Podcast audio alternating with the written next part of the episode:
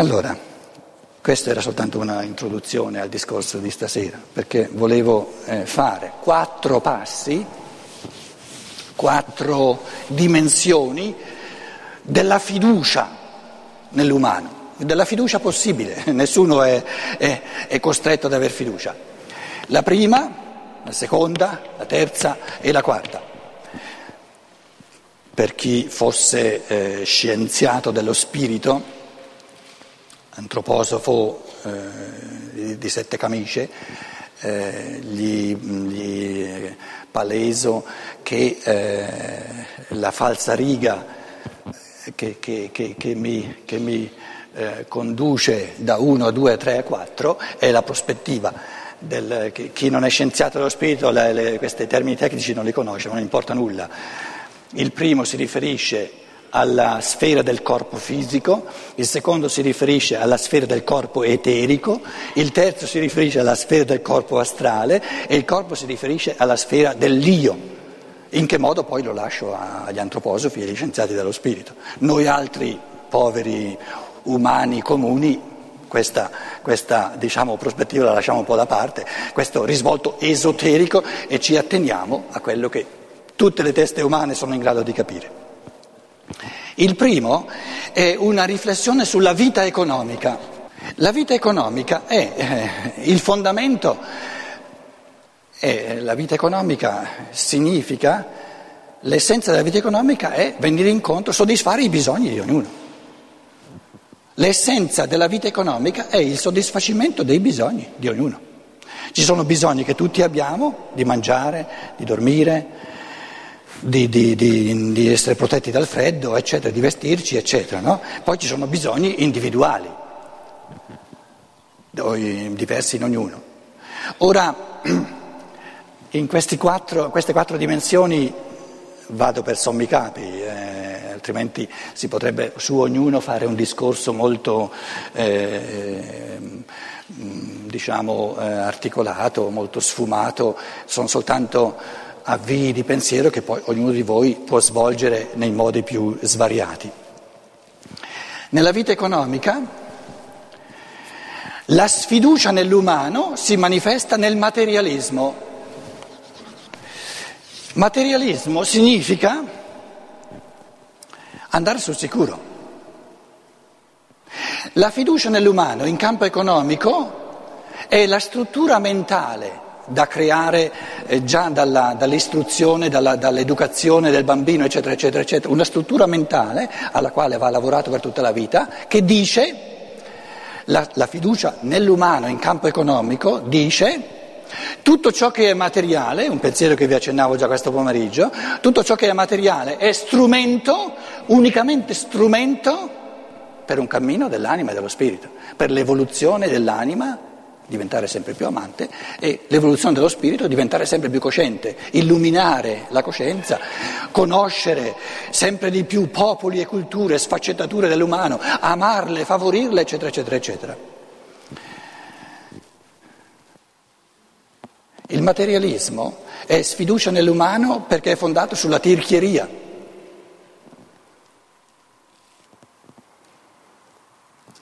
Le cose materiali quelle le posso conquistare, basta che lavoro, basta che faccio un po' di soldi, le posso conquistare. Il resto, si parla di scienza dello spirito, si parla di, di cammino di evoluzione dello spirito. Fammi mettere le mani avanti, andiamo sul sicuro. Chi lo sa se c'è qualcosa dopo la morte? Pensiamo intanto a quello che c'è da mangiare o che non c'è da mangiare oggi. La sfiducia, la paura dell'umano riduce l'uomo a essere di natura e pensa solo ai suoi bisogni naturali e snatura l'uomo perché invece di vivere tutto ciò che è materiale come strumento, come fondamento, come condizio sine qua non di una evoluzione dello spirito, ne fa un fine a se stesso. Quindi le cose materiali diventano fine a se stesse.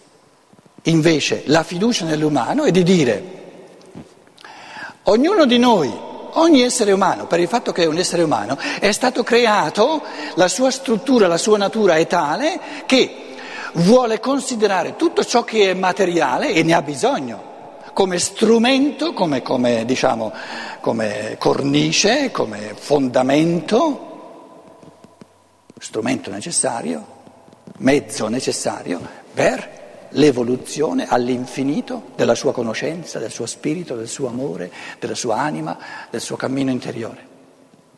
Godere la conoscenza della ricchezza di tutti i popoli, di tutte le culture. Magari visitare questi popoli o studiare no? eh, in che modo questa cultura celebra la morte in che modo quest'altra cultura celebra la morte, in che modo quest'altro popolo celebra la morte. E ogni popolo diverso mette in risalto del mistero della morte che è inesauribile altri aspetti, però sono tutti umani. E soltanto nella misura in cui io faccio mia in chiave di conoscenza e di amore altre culture, il modo di seppellire, il modo di, di fare i funerali di questa cultura, di questo popolo, di questo popolo, colgo, raccolgo nel mio spirito, nella mia conoscenza, raccolgo nel mio cuore, nel mio amore tutti gli aspetti del mistero della morte, che nessuna cultura può esprimere in toto, perché una cultura particolare diventa una cultura tra altre soltanto privilegiando certi aspetti tra altri della morte e lasciandola in secondo piano dagli altri. Questo dà all'individuo la libertà, perché lo può fare, ma può anche non farlo, in chiave di eros conoscitivo, in chiave di fiducia nell'umano, in chiave di amore per l'umanità, di cogliere a livello conoscitivo e di goderne come appartenenti a lui, perché è umano, tutte queste varie sfaccettature del mistero della morte. Lo stesso vale per la nascita, lo stesso vale per lo sposalizio, il matrimonio, lo stesso vale per tutti i grandi eventi della vita che ogni cultura, ogni religione celebra a modo suo. Alla base c'è la fiducia nell'umano che dice l'economia in campo economico dove si tratta di, di, ehm, di eh, appagare i bisogni dell'essere umano, la domanda è di che cosa ha bisogno l'essere umano?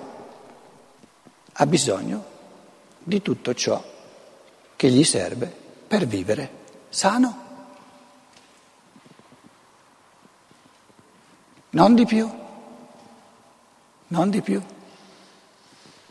Sì, però ho bisogno di soldi adesso per quando sarò anziano.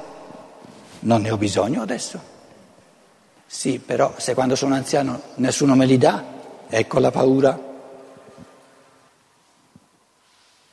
Le casse di risparmio sono le sacche di paura dell'umano. Eh? Che significa risparmiare? Significa aver paura.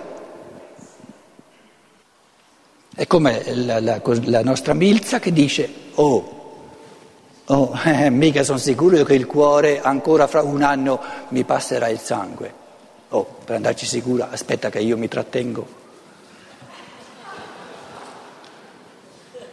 Un decilitro di sangue, eh, lo risparmio, lo metto alla cassa di risparmio della Milza.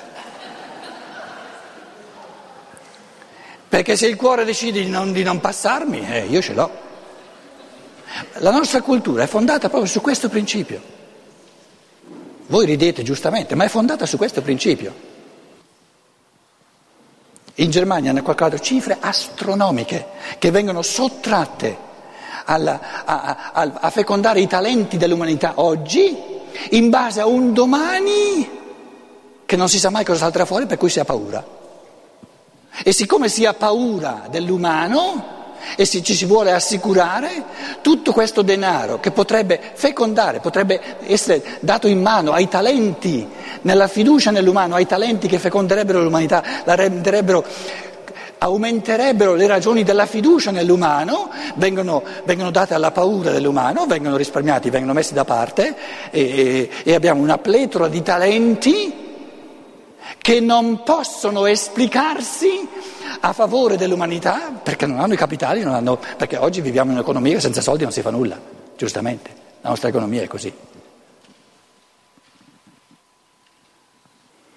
Se non avessimo paura avremmo soldi che ne avanzano. Quindi la paura è una tirchieria collettiva che va a scapito di tutti noi, ma uno scapito enorme.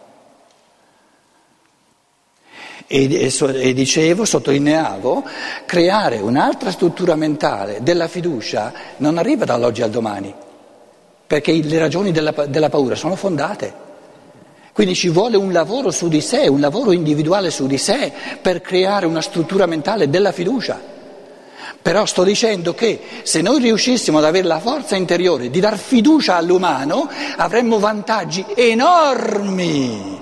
E questo aumenterebbe, raddoppierebbe la fiducia, perché vedremo salta fuori i vantaggi. E la paura, in fondo, un risvolto fondam- importante della paura è che uno dice ma io sarei disposto a dare fiducia all'uomo, però dovrebbe cominciare l'altro. E ognuno sta aspettando che cominci l'altro. Ma è proprio questa la paura. Perché vincere la paura significa cominciare per primo. Se io aspetto che cominci l'altro, eh, continuo ad aver paura. Sì, però se comincio io allora rischio di, di, di, di brutto. Eh, se non vuoi rischiare allora hai paura. E sto dicendo, se, se, se, se, viviamo nella paura ci rimettiamo tutti economicamente e, nessuno può vivere in pienezza, nessuno può vivere eh, veramente contento perché eh, ci manca, ci precludiamo il meglio della vita, che è quello che sorge soltanto se ci diamo fiducia a vicenda. Ogni essere umano che io incontro, anche un nero, chiunque sia, merita la mia fiducia perché è uomo. La sua forza primigenia è positiva. La sua forza primigenia è di amare se stesso così perfettamente che ha capito, capisce, se è uomo, che ama se stesso molto molto meglio amando anche l'altro che non escludendo l'altro dal suo amore. Basta che io interpelli, che io abbia questa convinzione che in lui, perché è uomo, c'è questa forza positiva che gli do fiducia ed è una legge è una legge dell'incontro umano che quando un essere umano va incontro all'altro dandogli fiducia, l'altro tira fuori il meglio di sé. Questa è una legge che non sgarra mai. Quando l'altro mi porta incontro il peggio di sé è sempre perché io gli sono andato incontro con paura. E questo viene vissuto a livello inconscio, non si può barare. In altre parole, quando io porto incontro paura all'altro, mi ritorna indietro la paura che mi merito. Perché paura ho mandato verso di lui, quindi mi merito paura. Se io gli mando incontro fiducia, inesorabilmente mi ritorna indietro fiducia. Non mi dite che non è vero, perché noi tante volte bariamo con noi stessi, fingiamo di portargli incontro fiducia, ma non ce l'abbiamo. Perché giocare alla fiducia si può fare facilmente, ma averla la fiducia, questo non avviene da un giorno all'altro. Eh, ero in treno per andare a Francoforte, ieri, ieri, venerdì sono venuto, in treno arriva un, una persona di colore a pulire e doveva aprire tutti i cassettini dell'immondizia eh, nel treno e vicino a me ce n'era uno e lui doveva veramente proprio piegarsi per andare a vedere se c'era immondizia da tirare fuori. Allora io gliel'ho aperto per aiutargli, no? Spontaneamente, ci mancherebbe altro, non è che ho fatto un grande atto di virtù. Gliel'ho aperto e lui mi ha detto grazie. Al che io gli ho detto, ma grazie a lei. Ma gliel'ho detto sinceramente, ma gli ho detto, ma come? Io ti ho soltanto aperto un cassettino, tu mi dici grazie. E nessuno ti dice grazie che tu ci stai pulendo tutto il treno. Ho detto, ma grazie a lei. Si è voltato con un sorriso, che io sono sicuro che quell'essere umano lì, un sorriso di quel tipo lì, da anni non l'ha fatto vedere a nessuno. Ed è bastato questo gesto così sincero di dire, ma grazie a lei, mi scusi, cosa ho fatto io? Nulla, confronto a quello che sta facendo lei per tutti noi. Lui è abituato a che nessuno gli dice grazie. Questa è tirchieria, non è umanità.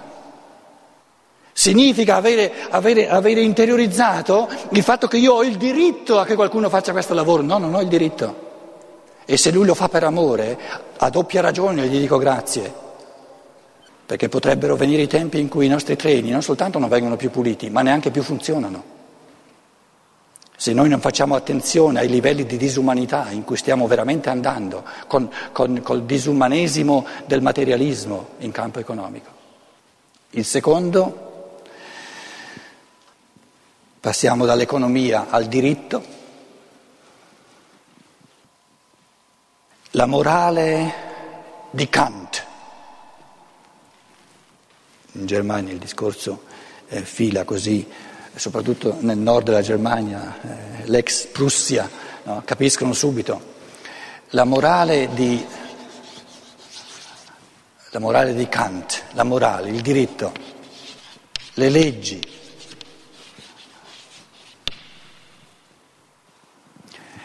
Osservare le leggi è bene o è male?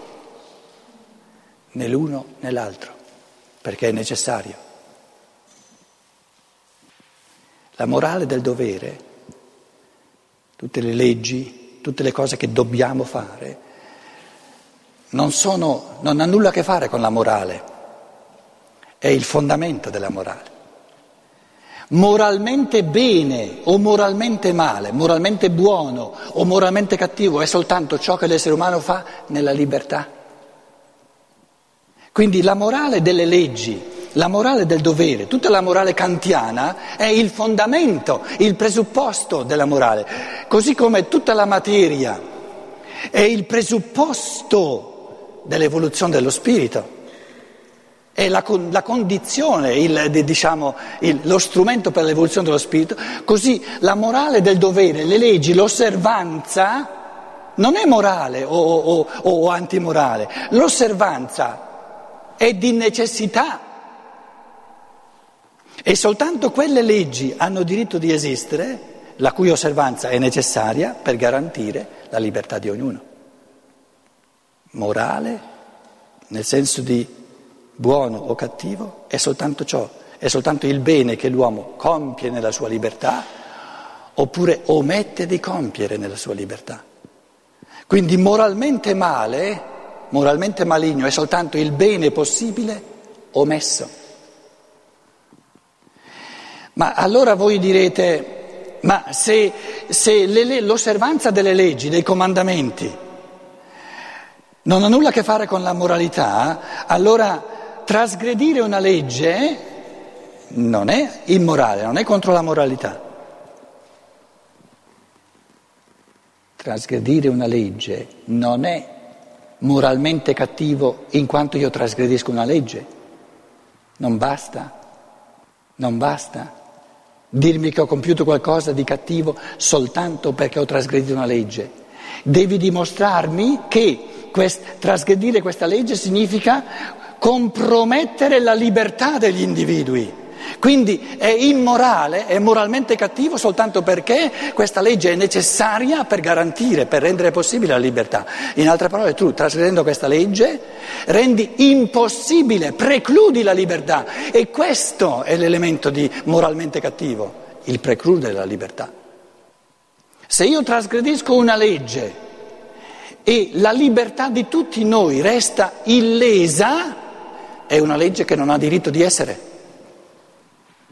Soltanto quelle leggi hanno diritto di essere e abbiamo tutti il dovere di rispettare che ledono la libertà, portano via il sostato della libertà. Quindi va dimostrato sempre, per dimostrare che qualcosa è moralmente cattivo, che lede in qualche modo la libertà del singolo, tua o di un altro o di una collettività. Altrimenti eh, resta il fatto che eh, è bene o male soltanto perché una certa autorità ha sancito che tu devi sottometterti a questa legge. Ma questa autorità sono esseri umani come noi? E come, come misura del morale, qual è la misura del morale? L'umano. Quindi ciò che favorisce l'umano è moralmente bene, ciò che decurta, ciò che mortifica l'umano è moralmente male. Quindi moralmente bene è tutto ciò che favorisce, rende possibile l'esercizio della libertà di ognuno e moralmente male è tutto ciò che preclude o, o impedisce o perlomeno diciamo, eh, eh, mette a repentaglio la libertà di ognuno di noi. Quindi il, il, il, il criterio della moralità non è il dovere, ma è la libertà. Quando una persona avesse osservato tutte le leggi e i comandamenti che ci sono e soltanto quello, non avrebbe fatto in campo morale ancora nulla, non ha fatto nulla di bene e neanche nulla di male, non ha fatto nulla. In quanto osservatore di leggi è un perfetto robot, una perfetta macchina. L'elemento morale subentra soltanto quando sulla base delle leggi a cui dobbiamo attenerci, emerge, viene creato il mondo della libertà che è singolare, che è individuale in ognuno. La morale di Kant conosce non la morale vera, ma soltanto la base della morale.